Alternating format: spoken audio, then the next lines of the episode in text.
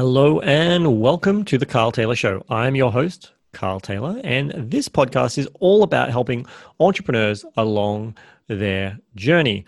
I've been in business now for almost 2 decades, and the journey has been one of the most impactful personal development journeys I've ever been on ever since I started business. And I know from so many friends and the people I get to connect with that the power of entrepreneurship and business and that what it does on our personal growth journey is super powerful. So this is a place where I get to share some of my journey and some of the lessons along the way.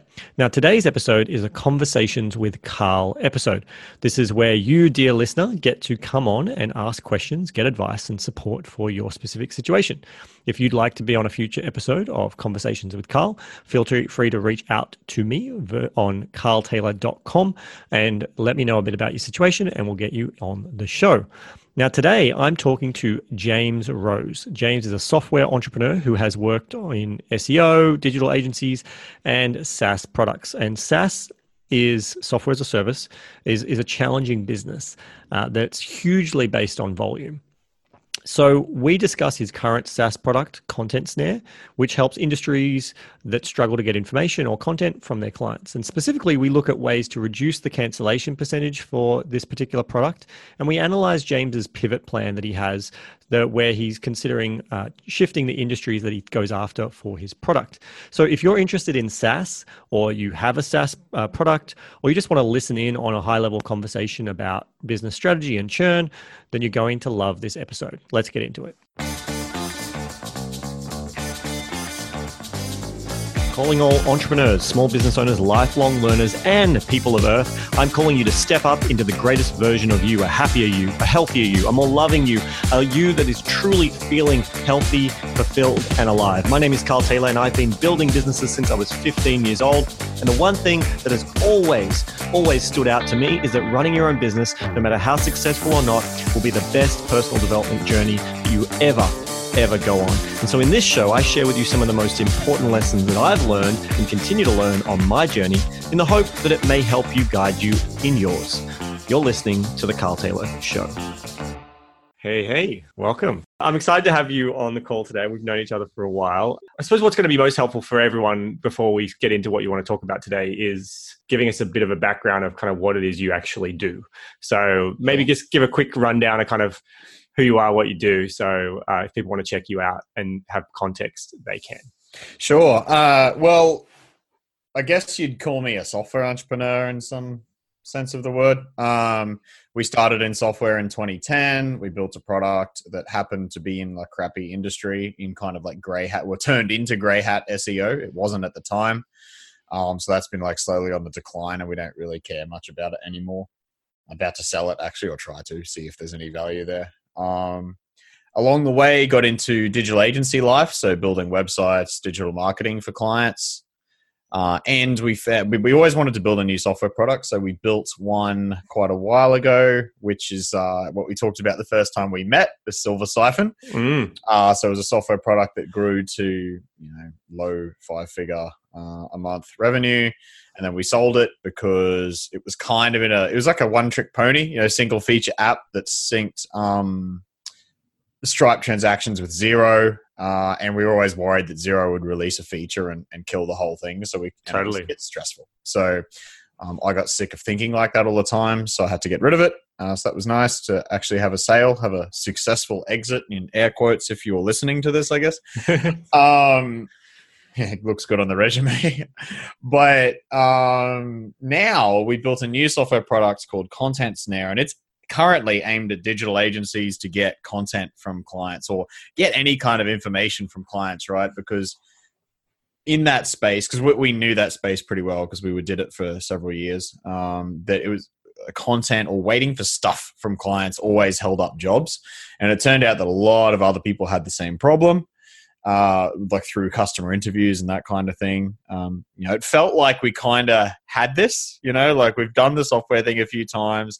I built an audience, got all their problems and whatever up down first. So I knew we were building something people wanted. So I thought that we'd be sweet on this product and it would be a walk in the park really, but it hasn't been. So that's why I'm here, Carl. Cool. Awesome. Well, I think it is worth sharing before we get into your question, the story of when we first met, when you had the Silver Siphon. So we were at an event. I remember it was James Shramko's event. And I met you and we're just chatting away. And you said, oh, I've got this product. It's the first and only product that integrates Stripe with Xero. And I was like, no, it's not. I'm already using a tool. It's called Silver Siphon. And you're like, yeah, that's my product. I still tell that story as well. I was like, wow, that's so cool. I know. And that was the first time that anything like that had happened to me, like meeting someone in real life who used one of our tools. And I was just like, yes. So awesome. I know you no longer own it, but I still happily use it. But I too am waiting to see if Xero will ever release a feature themselves to do it. Yeah. I'm surprised it hasn't happened, but well, I'm sure they'll get there eventually. Yeah. But we're not here to talk about that. We're here to work on helping you with a bunch of different stuff. So I know ahead of time you kind of said there were some things you wanted to do. Has that changed? Share with me and those listening. How can we help? What's your biggest challenges, opportunities? Yeah, look, the thing is, I don't know what the problem is right now. Okay. So we have the product seems to be going well, right? Like I know for full honesty, it's definitely not where it needs to be, where we want it to be. I don't think it ever really is, right? Are we talking from a number of users profitability standpoint, or are we talking from a feature set standpoint? Oh, from a feature set. I mean, either really in this case, but we are aware there's a bunch of stuff we need it to do for certain types of clients, right? Like bigger agencies need collaboration type features or versioning so they can roll back different versions of content that is received from clients. And kind of an internal collaboration tool for the client themselves if there's multiple people that want to work on one piece of content. Mm-hmm. So this is kind of advanced stuff that we're just not up to yet. So that said, we have plenty of people now who love the product and rave about it, right? And people always ask, what do those people have in common? Yeah. But you know what? They're kind of all over the place. Some are larger agencies. Some are freelancers that just know they need to spend a bit of time on getting their processes dialed in. And the point I'm trying to get to though is the product is clearly good for some people. Yeah. I was always worried that the product maybe just wasn't there yet. That's why we're not growing fast enough. But there seems to be enough people that love it.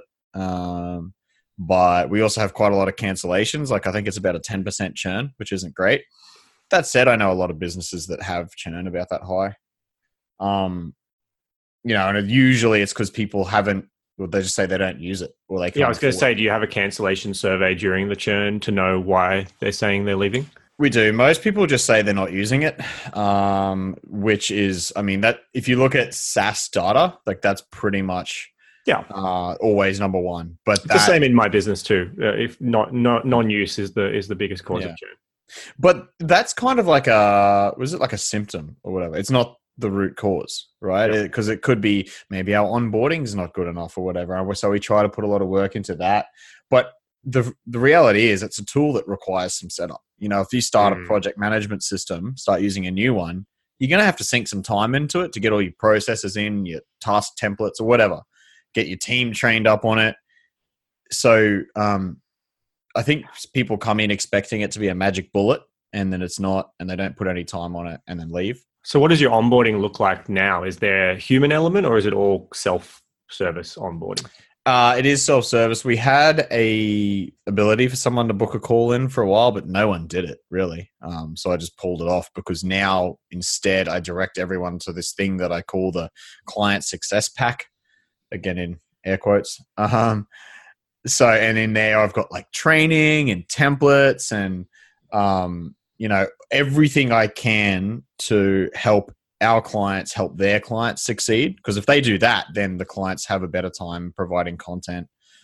So the people who've canceled because of the not using it, I think I can see on your website you use Intercom. So have you got Intercom events tied into various different setup of kind of key things they need to do as part of their onboarding? I suppose what I'm getting at is the people who are canceling, are you clear, those who say, oh, I'm not using it, did they all or majority of them not do some key things compared to the people who are happily using you. They successfully set up their templates, successfully did these things. Like, do you have clarity on why they can't, like what they're not using? They're not totally, because we neglected to put the cancel event in. We've got all the other events, but we don't have the cancel event for most of our older data. So unfortunately not. That said, there isn't much for them to do. It really isn't that complex of an app, right? You build a content request and you send it to a client. Client either fills that out or doesn't. That's pretty much the entire extent of the app right now that we need someone to do. Like, we know that's a pretty critical path, right? But they need to send an actual request to a client. So if they don't have a project right then and there to use it on, then... have you spoken on the phone to any of these people who've cancelled? I try to. I take that off. Now I usually just email them or send a video. I send like a personal video, like, "By mate, see you cancelled." A lot of people get back to me, and it's always something along the lines of, "Yeah, they've either got no projects," or one thing which I'm not sure you could help with really is some people's clients find it hard to use. So we're really doubling down right now on making the client interface as simple as possible. But that's like UX design and, you know, that's product stuff. Yeah. At the same time, we really encourage people to provide, like, again, take the time to set it up, to provide instructions for their clients on how to write copy. And we include some templates in there, like, you know, how to write a headline in a little block of text. And we're encouraging people to use those in their content requests to help clients along. If people just go and send a content request, it's like, "Send me a headline, an image, and something," the client has no idea what to send still. Yeah. So that's like, we try to educate as much as we can to get people to put that time in setting it up, because the people that do seem to do well. Yeah. So that's like our big barrier, and that's why you know, the things I sent to you before, one of the main things we were talking about doing maybe is pivoting to, like, we're trying to build a copy of this app, because there's a bunch of industries that have a similar issue that might not be plagued with the same problems. Yeah. Well, what would be most helpful? Do you want to talk about the pivots? You know, it's a hard one. It really depends what you think you could help more with. I mean, the pivot, there's probably not a huge amount to talk about there, because I've kind of worked a lot of it out. I could just run those by you. Yeah. Well, feel free. If you want to run them by me right now, we can handle that and then look at the other two. Yeah, really, this is your conversation. You can go wherever you like. It comes down to where you think you're going to get the most value and what's most pressing to you right now.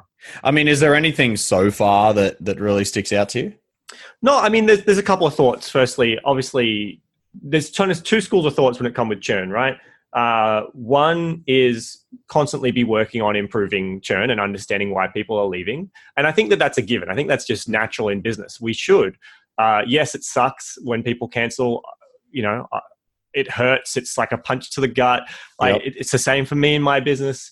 You're always like, "Oh, why do they not love me?" But the reality is that you're not always going to be the right fit for people. And as you said, sometimes the reason that they're cancelling is not necessarily that your product was bad, that their business wasn't booming. They didn't have projects to use it for. Mm-hmm. I mean, that happens in my business too. People will cancel not because they hated the service or it didn't work. It's they went out of business. They sold their business. Something changed, right? Yeah. Their money just got tight and they couldn't afford it anymore. Mm-hmm. Those things happen. So while it's valuable, I think, to pay attention to why people are cancelling. And yes, in SaaS in particular, you can often look at your metrics and measure what your churn rate is and the holy grail of having a negative churn. Mm-hmm. You can also go look at it and go, well, part of the reason you're having a churn may be a targeting problem, those particular people, and you're not repelling those people that it won't work for well enough up front. That was a problem I had for a long time. Our churn was higher at one point because we'd had bad offers out there and we were attracting the wrong people. The more I started to really qualify out and say, "Don't sign up if you're this," it turned some people off, but the difference is that our churn went down because those people didn't sign up who shouldn't have signed up. So there's that too, and part of it could be, well, if you just have a good marketing machine filling it, as long as you're filling it more than the churn, then you're going to be growing anyway.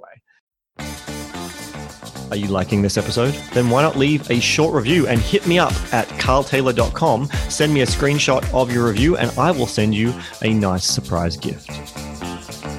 Do you currently have different plan levels, like for upgrades, or is it just a one?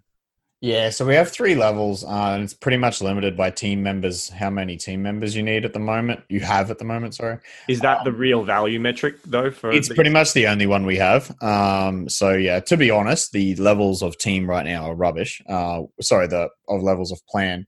But what we need to do is introduce some more features, and that's kind of been our stumbling block, because we're trying to work on more core stuff at the moment, like this client interface, to make that simpler. That's across all plans. You know, eventually we want to have white labeling and sending email from your own domain and all this kind of stuff that you can easily split out onto higher plans, but it's kind of a while away. Yeah. Yeah. So, because I mean, one thought that comes to me is like, okay, the people who love you, have you found out from them, like I've spent a lot of time in my own business, right? As a subscription business, not a SaaS, but in my own business, looking at the value metric. The you know, in the beginning, I had decided that things like users and different things was where the value metric was, but it's not. For me in my business, the value metric is generally the number of tasks. And the more tasks they want done, that's where the value is. And then the speed element too, but the biggest value is usually the number of tasks. And so you may find that at the moment you've split out your plans based on number of users, but the amount of value that they extract, that your clients extract from your product, may not be tied to the number of users using your product. It may actually make more sense to allow them to put their entire team in, no matter how size, and the value is tied to something else. Now, I don't know what that is, but that you may find that then the people who love you would happily, as they use your product, upgrade to the next plan because they're getting more value. Like a perfect example, tools like Active Campaign, for example, the more contacts you have in the system, the more money you end up paying them, because the value is, if you've set it up right, should be increasing the more people who are in the system. Yeah. So that's another thought too of where your upgrade path is. Yes, there's all these great features, which I think are great, but if you come back and go, well, hold on, is there anything right now that would separate, that you've got people who are paying you a low amount who would probably happily pay you more for the value you're already delivering them? It's just you haven't separated that value across the plans correctly. Yeah, and that is, like, I think it is a concern we've thought about a few times, because it used to be based on number of requests, content requests. But it was actually Chris Lemmer. I had a call with him, and he was the one that initially said to remove that because it would change how people use the app.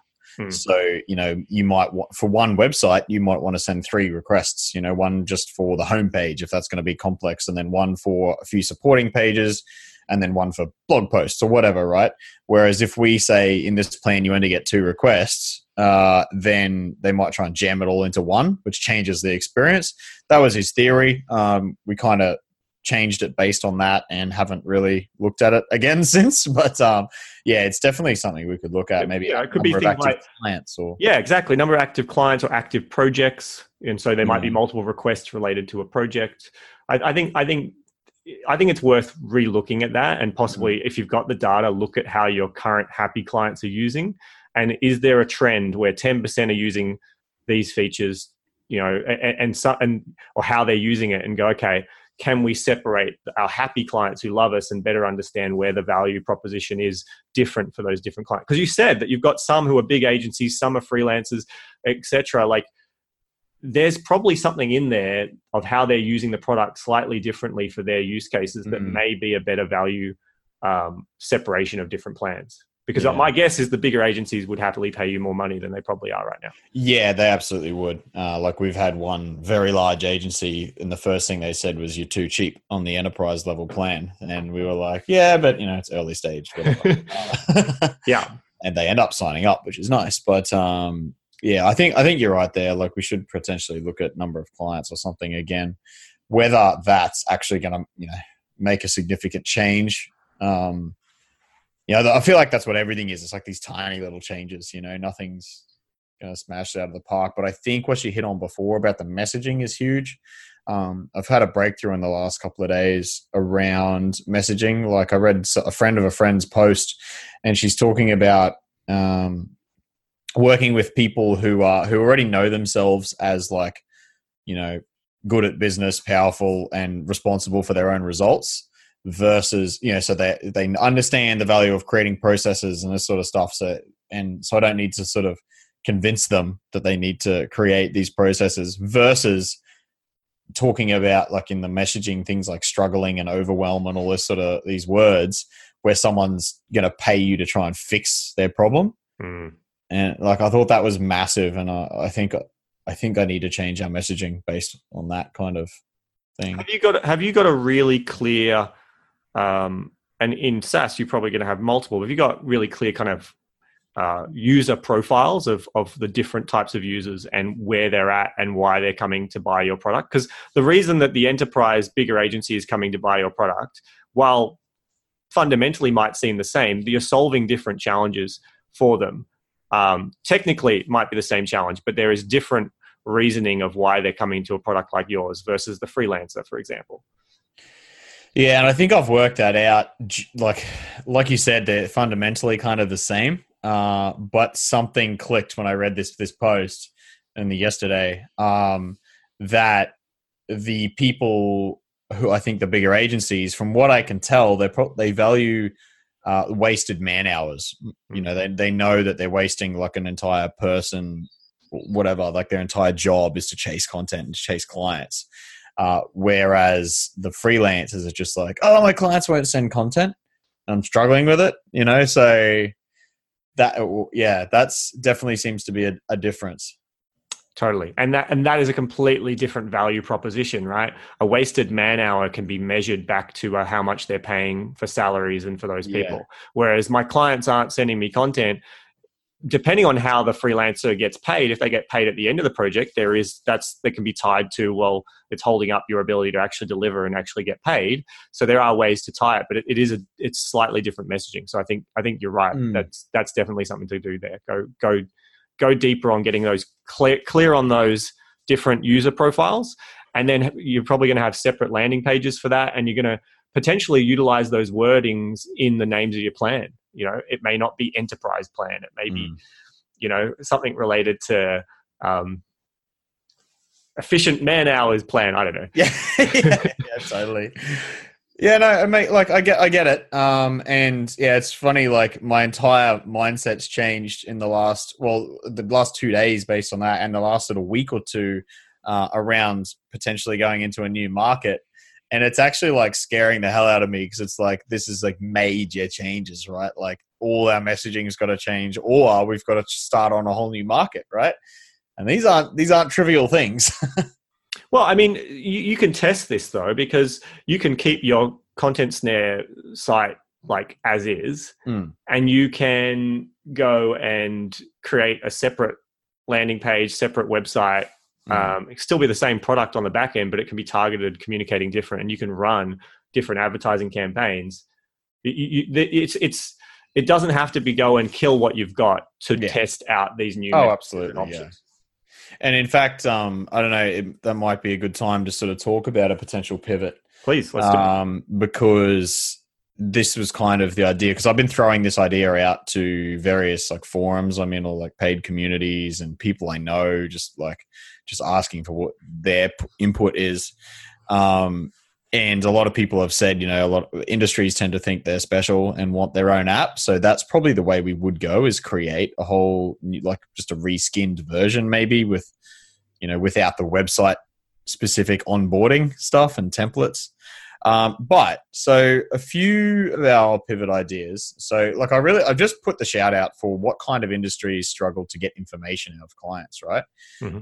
And I know there's a lot of small things, you know, like, I mean, geez, even like podcast guests, for example, when they're coming on the podcast, you might struggle, like you might want to follow people up automatically until they provide that content. You know, it's kind of, it seems like a small use case. You know, it's not like a major problem. Then there's like conference organizers. I know they, you know, getting speaker information or sponsor information. I was a speaker at a conference recently, and even as a client, it was a huge pain in the ass to give them all the information, because I get these like sporadic emails about random stuff. And I was like, I even tried to give them Content Snare like for free. I was like, can you just use this? Because this is be so much easier for you and me. But they had already done it by this point.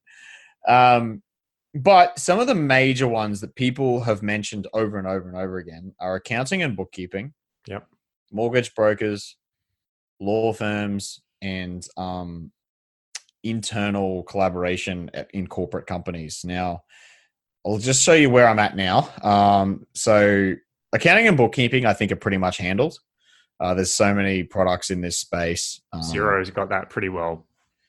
Yeah, especially for bookkeeping, manager and stuff. But for getting like tax documents or end of year stuff, fringe benefits tax, this is all the stuff people have been saying, but I still feel like there's, you know, spreadsheets are good enough for end of month queries, like Google Sheets. So and there's other tools that pull bank feeds and, yeah, my gut feel when you said accounting and bookkeeping was, yep, they have a problem, but I feel like it's probably being serviced by some big players already. My thoughts too. So then mortgage brokers. Now, the reason I talk about that is because I found a tool, or a couple of tools that are focusing on that space. And one of them even started as a tool for web designers, if you look at their Wayback Machine.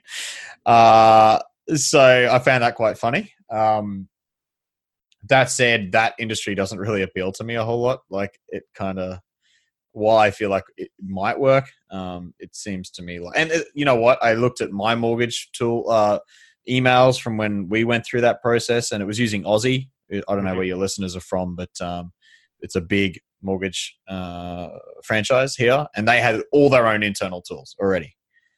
The whole process was built in. So I'm like, not sure if it's worth going after that market. How big of a project, before we continue with that, how big of a project is it for you to reskin the tool for different platforms? Like, is it a major thing, or is it a simple thing that you could test? It's fairly major, especially because we'd have to pull out all the website templates and everything. And we're kind of struggling with the dev time that we have available already anyway. Okay. Yep. Yeah. So it's not, unfortunately, not too trivial. Yeah. So it's more, if you make this decision to pivot, you are essentially moving your entire focus and direction of the company. It's not a, oh, we'll just test this and see how it goes. It's a, yeah, but like other, like we did when we started this tool, we could always just talk to people first. Yes. You know, that's my plan, is to go after one of these industries and just try and get some introductions to people first and see if it's even worth pursuing. The next one was law firms, and I've had 3 separate people independently tell me, like, don't even bother, because, like, apparently they're all so backwards when it comes to tech. All the big firms have these ingrained massive software products. I don't know. Yeah, that came from a lawyer, someone who does marketing for lawyers, and from, can't remember who the other one was, but it was like totally independent. They all said the exact same thing. I was like, holy crap. And they're not just randoms though. As you said, they are servicing that industry. They know that market. So I wouldn't dismiss what they've said. Yeah, absolutely. And so this is why my current focus, which is, I think there's a lot of potential here, is this internal stakeholders in corporates, right? Because I met a copywriter who does tenders for a company, and she needs information from like 5, 6, 7 different people in one organization to bring a tender together. And then someone completely independently of her talked about the exact same things, like getting tenders together, or getting quotes from external providers, or getting information off multiple employees or multiple managers for compliance. There's like all these, this massive list of like internal larger organizations. And this one really sticks out to me because it seems like a higher price point, maybe harder to crack though. Yeah, longer sales times. You'd need far more sales teams for, or I mean, you could try and take the Atlassian approach, but they are dealing with devs compared to, you know, HR. What's the Atlassian approach? Well, Atlassian, their whole approach was to not have a sales team, like to do everything. People just sign up online to buy their products, even though they're selling into corporates. But you'll find that most SaaS products that are going after the enterprise market have to have a far bigger front end, you know, customer success, sales, all of that team, and it's a longer sales cycle to get the decision. Absolutely, yeah. Compared to the small business market. But as you, the money is definitely more there. They're prepared to spend more, and once you're in there, they're unlike small business that will change their mind and swap out to a new competing product. Once you're in, it's not a simple change to be gone. So I agree. Of all the ones you listed, that is the more interesting one. Do you have any connections or experience yourself in the corporate space to learn more about it? Not so much me. My business partner does, and we currently have a couple of client projects, both for the single, like the same massive construction company in Australia. I think they're ASX 20 or ASX 50. Like, they're a really large company. That said, I don't think we could get them to, well, I mean, we might have some pull now to get them to take it up or to at least try it, which would be a sweet case study. But my business partner's experience in that company sort of tells me that, because he's had to do that same thing, get lots of information off people. But I've also drafted an email. I've got a list of people that I need to reach out to now to see if they, like, I'm literally just going to use my network and be like, can anyone introduce me to someone that fits this bill? Because I got no idea where else to start. So but let's go back for a second and go, so the number one reason that you are contemplating the pivot, what would you say that is?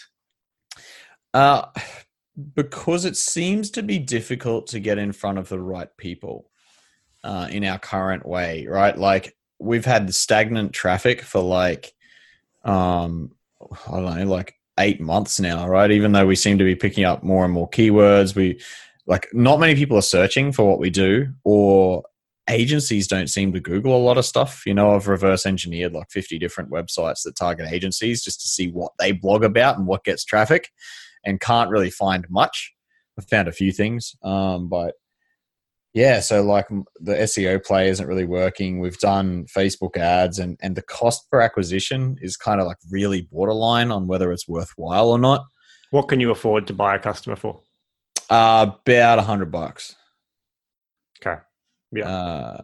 Like, that's using the one in well, you know, our lifetime value. We're still fairly early, so it's hard to calculate our lifetime value, but it's around $300 US. Yeah. Gotcha. You know, 1 in 10 conversion rate from trial to paid ish. So you have a free trial? Yeah. What's the length of your free trial right now? 2 weeks, 14 days. Yeah. Got it. Okay. So $100 to buy a customer. And your ideal customer is it the bigger agency? Like, are you clear on who the ideal person is for the product? It's changing, right? So at the start, you know, a lot of the work I did attracted, and I think this could be part of the problem, we tended to attract a lot of the smaller people and freelancers and stuff like that. So the messaging and the audience might have been wrong. Or not wrong, just like not ideal, because I do love working with them, right? Like, with this, because there's other opportunities to monetize it, I guess, through affiliate marketing and stuff. But it does seem, like I'm about to rewrite the whole homepage pretty much, and messaging to try and go after that agency profile for everything we've talked about. But then I don't know how to get in front of those agencies. Yeah, I was just going to say, it's like, well, doing all that on your website, that's all well and good, but yeah. So your current marketing activities that you're doing right now, apart from like the SEO play, you said you did try Facebook, but it was not necessarily worth it. Is SEO the current only marketing strategy you're playing right now?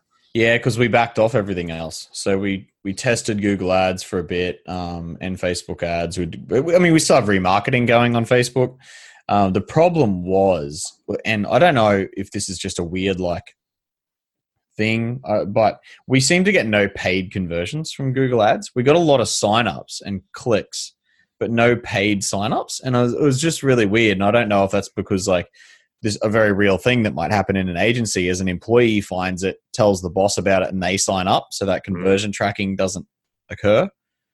So I don't know if it's, you know, all that, but we don't seem to get any trackable ROI through ads anyway. Who's the decision maker at the agency? Typically, from what I can, I mean, it depends on the size. Yeah, true. But I've had a lot of people ask for like extended trials because they're going to demo it to the director or the boss. So who in that situation, who is it that's signed up and is demoing it to the decision maker? Usually like an account manager, project manager, something like that. Interesting. Okay. You said you were speaking. Have you attempted to speak or be at any events specifically targeted to marketing agencies? Not talking about like, say, Digital Marketer Down Under and stuff, which attracts more the smaller guys. Yeah. I'm talking about like the bigger agencies. Yeah, I've sort of Googled around for what that would be. I don't really know. Like, I don't know if Mumbrella is one. I sort of looked up Mumbrella, but I just missed it. And because this has been a recent thing I looked into as well. I mean, yeah, to be honest, I don't really know any big conferences for agencies, and I don't know. Well, yeah, I mean, I don't know if they'd have me. I could always try. But well, I mean, I suppose the question is, what are the other tools that the size of the agency you're ideally looking for is using? Like, are they using HubSpot? Are they using Salesforce? Like, what are the other tools that they're using? And then that then goes to, okay, well, if they're using Salesforce, they'll be at any event that Salesforce is likely sponsoring, and possibly their own events that they're running. Like that would, to me, that would be the easiest play to go, what events are they at? Is go, what other tools are the company that I'm looking for using? And then does that tool have their own user event? Perfect one to get to, as well as then look at, well, what are those companies sponsoring? Where are they running ads as well? That's where I would start with what you're doing, because you're a SaaS product. What are the other SaaS products that they're using in their agency? Yeah, cool. That's actually pretty good. I mean, yeah, because HubSpot's come up. A few people have said I should go to like Inbound or whatever, but I feel like Inbound's huge, right? Mm-hmm. Are you talking about trying to get a speaking spot at these things, or just going there and hanging out and trying to meet people? Because, you know, Inbound is just crazy, right? Speaking is always a benefit, right? Because when you speak, you are given a platform, your people take far more notice. And then it helps that when you meet people just while you're networking, when they discover you're a speaker, they seem to pay more attention to when you're just a lowly attendee, right? Like, there's a positioning power of speaking. There is. So whenever you can get a speaking gig, if it's in line, go for it. Yeah. However, that said, there is no reason that you can't still. I've gotten some great clients by just being attendants of events. I mean, you just go to the event and you're chatting away to people. And one, it's a huge market research opportunity, because you have to ask a lot of questions about what are they using, talk about what you do, and they'll tell you, you'll see what they get excited about and what they don't. But then often it's like, oh, great, like we should catch up. So the power of the networking, even just being an attendee, the next step up from an attendee, I personally have never had great success with it. So I'm telling you that but I do know some who have, is sponsoring and having like a stand at those events. I don't know if I would do it. As I said, I haven't had great success, but it is another step up of at least a bit of attention. If I was to do sponsoring, I almost sponsored Digital Marketer Down Under. I would rather sponsor it by putting just some sort of a piece in the bag filled with everyone else's piece. Like, that to me, if the price was right for that to me is the more valuable, because at least, you know, people will open it, they'll flick through and see what's in there. And if you've got a good enough marketing piece to the right person, they might pay attention. I know, because that's how when I go to other events, I usually flip through the bag, look at what's in there. And if something grabs my attention, I might keep that one, and everything else goes in the bin. Interesting. I almost always just bin the whole lot. Yeah.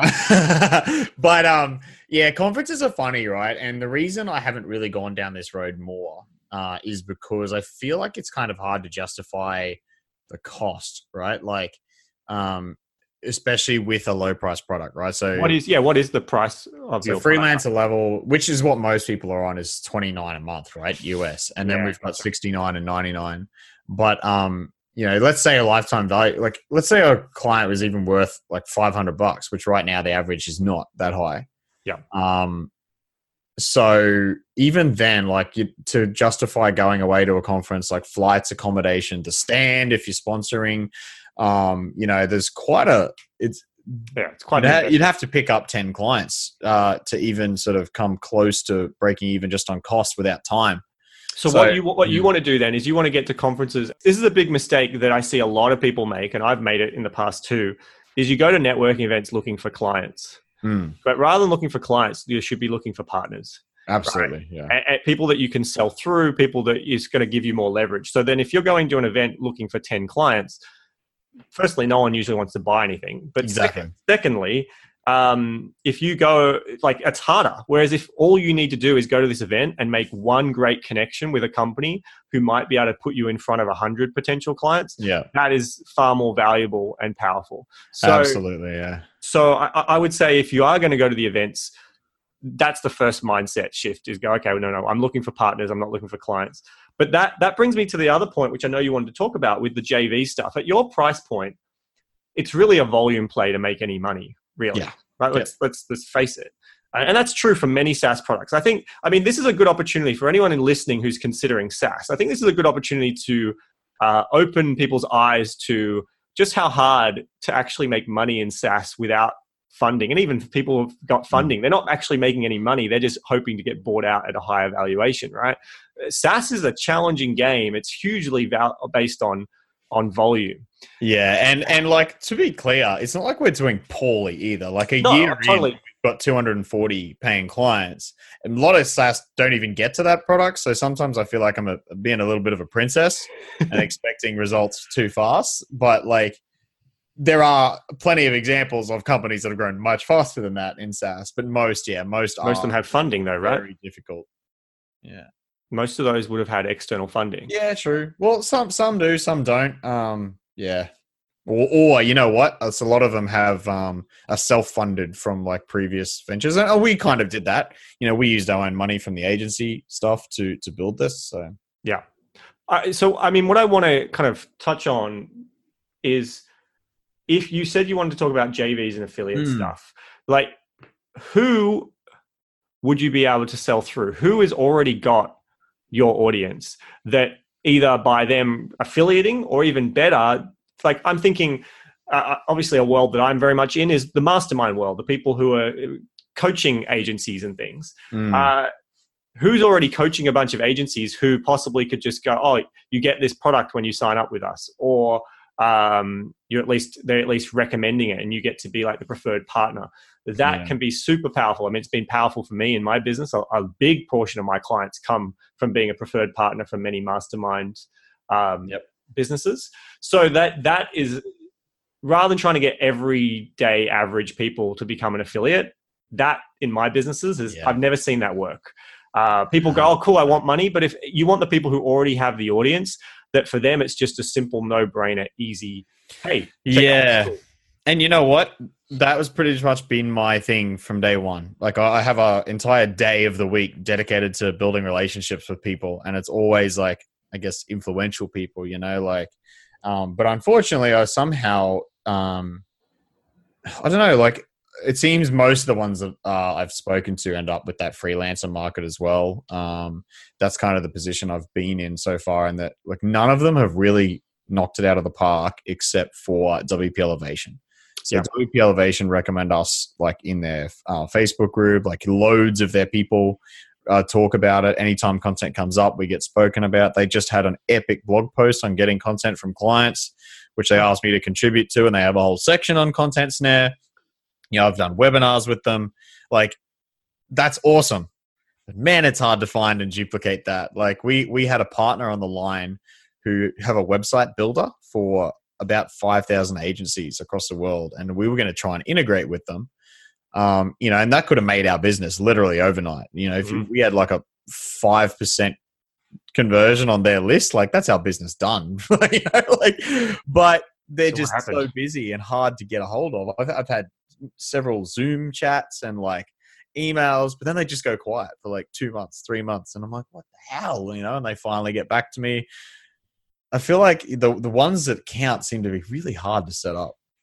So are there others like this web page builder? Are there other ones that are similar? So that at least you've got, yes, they're long lead time, but you've got a few of those deals going that you're not as like, oh, this one hasn't moved forward because it's okay. I've got these other three that are in the works. Yeah, well, it's the only agency specific one that I know of. There's Webflow, but it's like both, right? There's agencies and individual people. And what was perfect about this other mob is that they have a content system built into their platform, content management platform. So it was like the perfect integration. We could have literally just dumped all the content into their platform, and it was like, it's ideal. It still is. I just can't get a hold of them. They seem really keen, and then they just go quiet, and it's just, but I'm not holding on to that because I'll probably get depressed. I can't hold my pivot my whole business on one connection.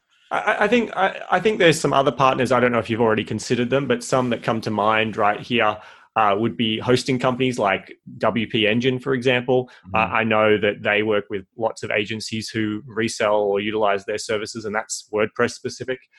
So we're in their solution center. We're also in Flywheels, and that we don't really get a lot from that. And I wouldn't expect them to promote us, right? Because we're in their solution center. That's cool. Yeah. But, I wouldn't expect them to be like, oh, look, our entire list, go and check out this company. No. They're like, yeah. But I mean, they run events. They do small little events. Yes. You can build relationships with account managers. A lot of it comes down to relationships. Also, there's, just being in their solution center. I mean, I'm a client of WP Engine. I don't think I even knew they had a solution center. Yeah, right. They don't promote it. So it's really more of like, can you do guest blog posts on them, or can they do a review of your product on their blog? Managed WP is another one that comes to mind. You may already be on that one. I know Troy and those guys have got a good relationship with them. I've seen some stuff from WP Elevation on the Managed WP, and then Managed WP now is owned by GoDaddy, right? Yeah. And so GoDaddy, they've got their pro, what they call something pro. Yeah. I don't know how many clients they have on it, but they've got their web dev agencies. Now that may be more the smaller guys you're not as interested in. The other play there though with GoDaddy, I don't know what your plans are. They may want to buy you. They're in an acquisition focus at the moment. They do seem to be buying a lot of stuff. Yeah. So I think it's worth a reach out to the GoDaddy guys at least and see what you can do there. I've been on their blog too, but that's about it so far. I think a big part of it is like, you don't want to just be, oh, here's a thing. You want to be more integrated in the people who are having the conversations and at the point where it's like your common occurrence. It's not, we've got this link, check it out. It's kind of built in that someone becomes a member of a mastermind. It's kind of like, oh, well, here's exactly, you need to get this. Yeah. First thing you do is get this. And then, you've just signed up with hosting. Oh, you're an agency. Look, if you've got this problem, you need to check this out.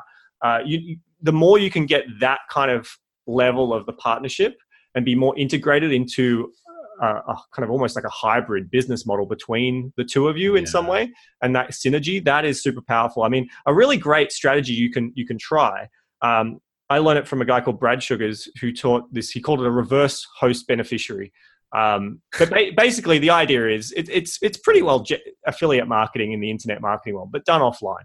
Yeah, right. The idea is that you give a gift of some kind to someone else's clients. So someone else's clients, let's say GoDaddy was the perfect one. Let's just use them as an example. If you could get this deal agreed where you're like, hey, I'd love to send a gift to all of your agency clients you have who host with GoDaddy Pro or whatever they call it.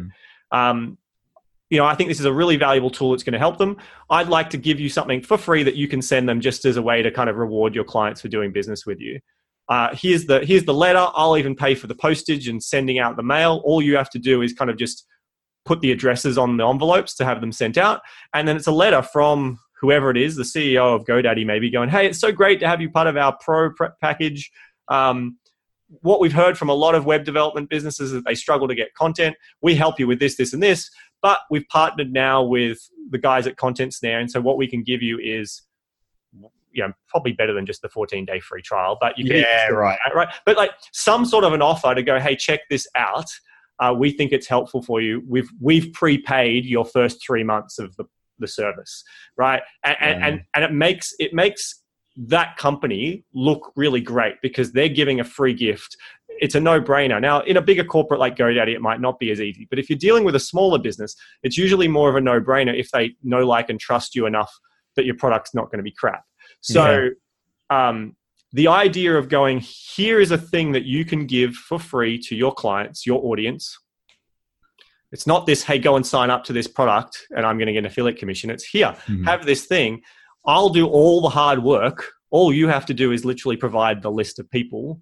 And ideally, you don't even get to see that list of people. You'll only get to see the people who claim the offer. I mean, that takes the risk away from their side of it. It's massive. Yeah. So like, but, even, do you think like giving the product for like 6 months or something, like, is that the kind of thing you would do as a gift? Because I'm not sure what else I can really give. No, well, I mean, you could do that. I mean, if you want to take it back from not even giving the product, you know, you can do the old school lead magnet thing of, hey, I've written this book, check it out. Hey, and then anyone who claims it, then it's like, get the 14-day trial. That's best talked with whoever you're going to, the offer and what you give is going to be best. Have some ideas in your head, but you're better off going into the conversation with, here's different things I could bring to the table, but know that what you want is you would like the introduction to their audience in a way that, as Dean Jackson would talk about, where the cookies are already baked. Right? He talks about, I don't know how much you know about what Dean talks about, but he talks about the idea of people go, hey, make yourself at home in my house.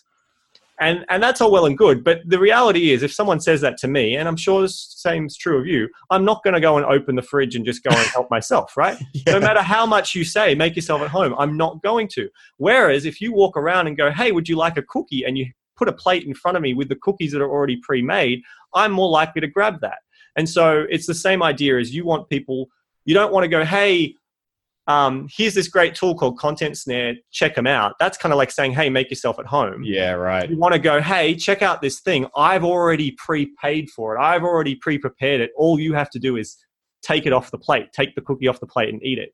That's the goal of what you want that offer to be. Yeah, damn. That's pretty massive. Yeah, I just got to try and work out who to do that with. I think that's been another issue actually, is trying to work out who's got the audience or at least willing to promote, you know, like we've done webinars with people and some have worked, some haven't, you know, going on people's podcasts, some work, some don't. It's really hard to know like who to go after, I guess, or which companies to build. Like, I mean, right now I pretty much just talk to everyone and try and build relationships. But have you surveyed all your happy clients, the ones who love you? Yeah. Have you asked them kind of, what groups, if any, they're a part of? Yeah, actually, like we sort of do some kind of surveys like that for a while ago, you know, what like blogs they follow, any groups they're in. Yeah, most of it. Yeah, there was nothing sort of conclusive, unfortunately, but yeah, we definitely tried that kind of thing. Well, I think your product serves a great job to be done, right? Like there's a whole bunch of businesses have these jobs.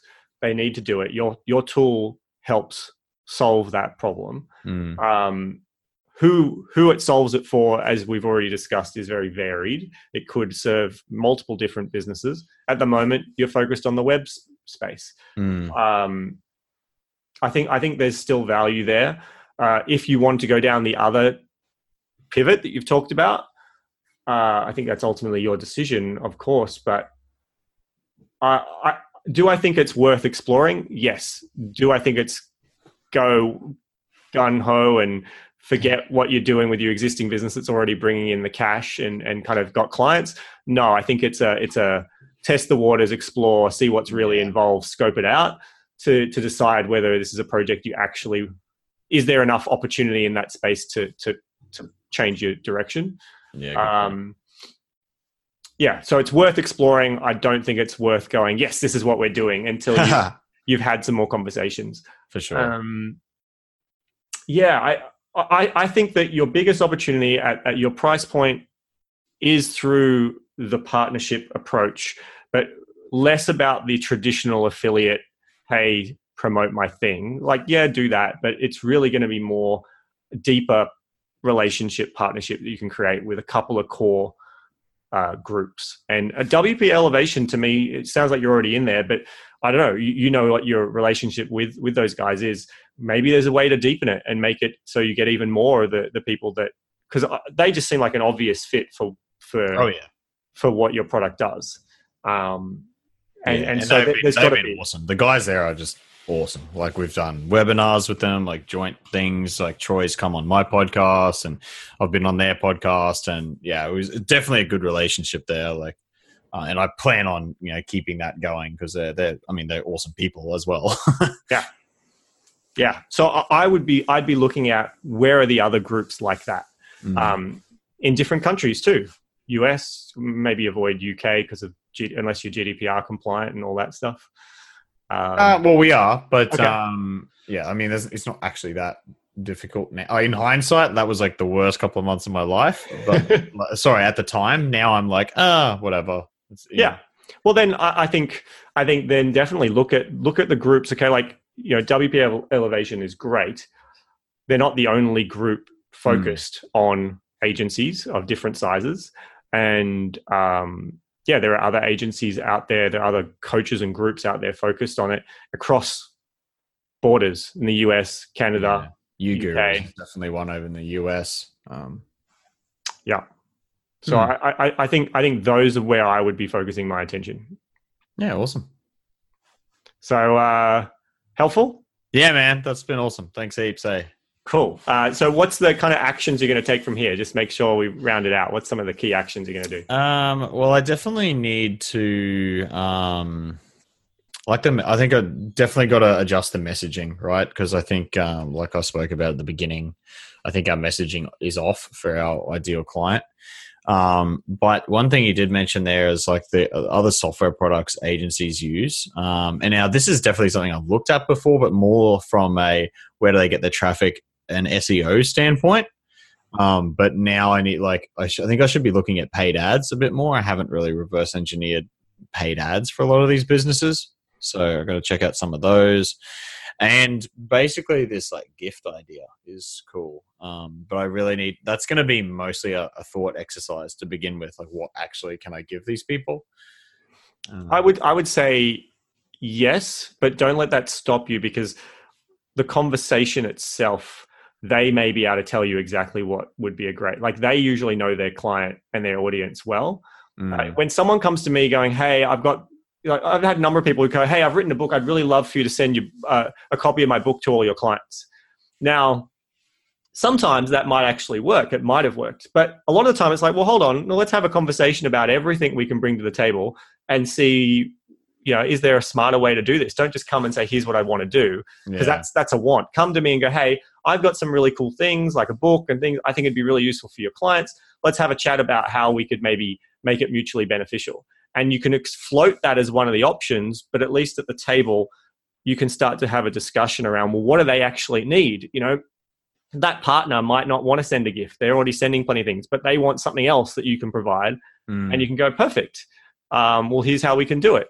And a big thing too with working with coaching communities, and I've learned this, you know, firsthand, anything you can do that helps make their clients be more successful. What do the coaches want? The coaches want their students to get results, because ultimately if their students get results, they'll stay in the program, they'll have a great testimonial, and they'll get more people coming through the program. Yeah. So anything you can do, if by them working with your product is going to help that organization, their client be more successful, that's a no-brainer for them to either push people to it, include it, or something in some way, shape, or form. So I think there is a lot of power there, and that also might be a great information gathering of what are the other jobs to be done that maybe you're missing, which is why some of those products, some of those clients are churning because they're not using it, because maybe there's a few little gaps that your tool's not giving them. Not big features, but just small little ones. Yeah. No, I like that. Like the coaching community is like wanting to get their clients to make their clients more successful. I think that's a good way to look at it. And I got to, and you know what, like I have a fairly good in with a lot of these companies as it is through the podcast, right? So, and that was like half the reason I have a podcast is now I can lead with value, right? Like instead of being like, hey, can you send this crap to all your people? I just say, do you want to come on my podcast? And then they say yes. And then we chat, and obviously I have a relationship pretty quickly. Right. Mm-hmm. So it puts me in a better position to then sort of set up a relationship with them, like, you know, whatever it is. But I think I got to capitalize on that a bit more because I don't really. Well, it's all those things that, like, the relationships from a podcast can be huge, as you know, but you don't always have to capitalize them right away. Like sometimes, and sometimes it's just to reach out and say, hey, like the other thing that you may not have thought about is going, well, hey, who else do you know who serves this market, right? Maybe you don't need anything from them, but they might know their competitors in the space. Who else out there is serving this market that you think I should talk to, or I should at least pay attention to? Yeah, they've got insights and they know your market, so absolutely leverage it. Awesome. All right, well, it's been an awesome conversation. We covered a lot of stuff actually today. Yeah. So, thank you for coming on, and I'm glad that we could help you. Thanks for the session. I hope this is helpful to some other people too. I have no doubt that it will be. And let's do a quick shout out. Anyone who is listening who might need to get information from their clients, check out contentsnare.com. Yeah, right? Of course. And also, if anyone listening feels like they have insights into who James could be talking to get in front of the bigger agencies in particular, I think he would absolutely love that value. What's the best way for them to get in contact with you if they have? That would be freaking awesome. But yeah, James at contentsnare.com. That's the easiest. Awesome. Guys, if you have any way you can help him out, I'm sure he'd love to hear from you. Yeah, definitely. Thanks. Cool. Thanks. So yeah, have a great day. Bye. You've been listening to The Carl Taylor Show, and I'm so grateful that you're here right now. Now, if you've liked this episode and would like to hear more from me, then there's 2 simple actions to take right now. Step 1, click subscribe on whatever device you're listening to this on right now so that you can get notified about future episodes. So go on, do it right now. Find that subscribe button and click it. Step 2, now that you've done that, is visit me over at carltaylor.com. On the website there, you'll be able to find the show notes from today's episode, as well as all the previous episodes, plus details on how to get copies of my books, details on how to get in contact with me, and so much more. I just want to say from the bottom of my heart that I'm so grateful that you are here. It's an absolute honor to be a part of your journey. And until next time, just be happy, be healthy, be fulfilled, but most importantly, be awesome.